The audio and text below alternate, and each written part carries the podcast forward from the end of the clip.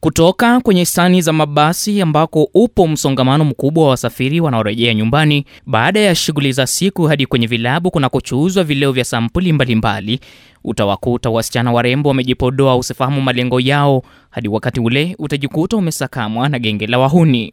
Baadhi ya makundi ya kihalifu ambayo yameripotiwa kuihusisha ya idadi kubwa ya wanawake jijini Nairobi na viunga vyake ni kama vile Gaza, The Brothers, Msako Empire, Kosovo Boys, Supapawas, os Jeshi la Emba, miongoni mwa makundi mengine ya magenge. Mitaa ya Kariobangi, Kayole, Huruma, Isli, Umoja, Kawangware, Shauri Moyo, Kibera na Madhare ni baadhi ya mitaa ya mabanda inayowapa maficho wahalifu wanaoendeleza uhalifu katikati mwa jiji la Nairobi. Kutana na Sheila ambalo ni jina la msimbo. Sheila mwenye umri wa miaka ishirini anaeleza kuwa kujitosa kwake kwa uhalifu kulitokana na kushindwa kwa wazazi wake kumpa mahitaji ya kimsingi kumkinga shuleni. Kwa ganindaga shule saa ikabidi niache shule. Sasa nikasema juu sasa niko idol, mamangu kenye nataka nipatie, tukaform tukaform igi group, tukaenda kushuku hivyo Kariobangi Kariobangi North. After kuform group, sasa unajua kulikuwa na kuna seniors na kuna juniors. Sasa mimi nilikuwa kwa junior, but walikuwa sana sana wanapendaga kwenda enda na mimi. Sasa venye tuliform, kabidingi sasa tuchange, mtu ana anaibia paro wake, tukabaingi tukabaingi bunduki. Hata kupitia mabasi ya abiria jijini Nairobi, Sheila anaeleza kuwa mara nyingi ndipo wafanikishe juhudi hizo hushirikiana na wahudumu wa magari husika kabla ya shughuli yenyewe. Sa, sana sana kwa tunajazia hapa tu hivi Kikomba, tunasema kama Kariobangi 30 hivyo Huruma hivyo. Sasa si watu washaingia, hatutaenda kwanza Huruma, gari itaenda Huruma direct, ataongea kwanza na dereva mmoja wetu, ataenda ongea na dereva huyo, saa mkubwa aende ongea na dereva, mwambie kuna mission tunataka kufanya, wewe cheza chini, tutaku tutakupatia yenye tutakupatia. Anaongea bado na kondakta, gari itapelekwa kwa kona kwa kichochoro tu mahali popote yekwe huko. Sasa unajua watu watapiga nduru wakishaona bunduki, wananyamaza, wako silent, then mi niko na bag. Sasa unaambiwa to kila mtu achilia kila kitu yenye mbeba kwa mkono. Sasa unajua anaachilia, anaambiwa toa pesa zenye ziko kwa bag, hivyo sasa anatoa na atuonekani uso.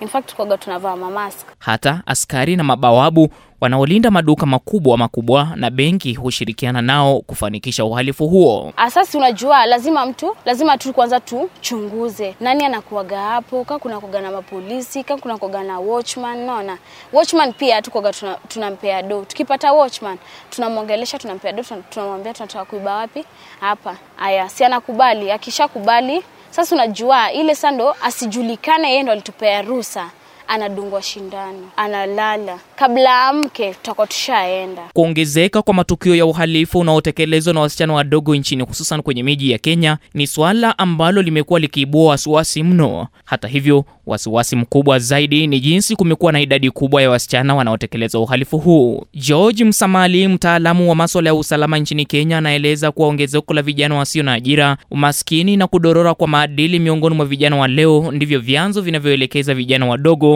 kujihusisha na uhalifu. Kile ambacho kinajiri hivi sasa ni kwamba wamepata ule uwanja ambapo wanaweza tekeleza haya uhalifu na waweze kuponyoka bila kuchukuliwa hatua zozote. Na pia ukiangalia hali ya uchumi wa taifa, ni ukweli ya kwamba taifa la Kenya hivi sasa hali yake ya uchumi kidogo ni hivi hivi, maanake vijana wengi hawana ajira, wamesoma, wamefika kiwango cha vyuo vikuu, wamepata zile degrees, lakini wakitoka uwanjani hawana ajira. Kwa hivyo hawana njia nyingine yote ya kutega uchumi, bali ni kujihusisha na uhalifu. Lakini si matumizi ya bunduki tu. Wasichana wachanga mno jijini Nairobi hutumia dawa za kulevya kuwapooza wateja wao wanaopania kufanya kitendo cha kimapenzi nao, na baada ya kuwapooza huwaibia na kutoroka. cha usiku ambalo si jina lake rasmi, anafafanua jinsi shughuli hutekelezwa kwa warubuni wa wateja wao wa kiume. Beste moja rafiki yangu alikuwa anatuletenga mchele. Mchele ni hizo dawa za kudrag mtu analala. Sasa anatuambia sponsor fulani anakuwa na pesa mingi, na ukienda ufanye hivi na hivi, mkienda mkikunywa pombe, akikunywa ukiona zimeweza kumshika, una mdrag umumwe kile mchele aweze kulala, ndo uweze kumvora zile pesa na simu. Cha urembo si jina lake halisi. Msichana wa miaka kumi na minane kama cha usiku tu alielekezwa na marafiki zake kuingilia shughuli za kuwapora wateja wao ambao walidhamiriwa kushiriki mapenzi nao.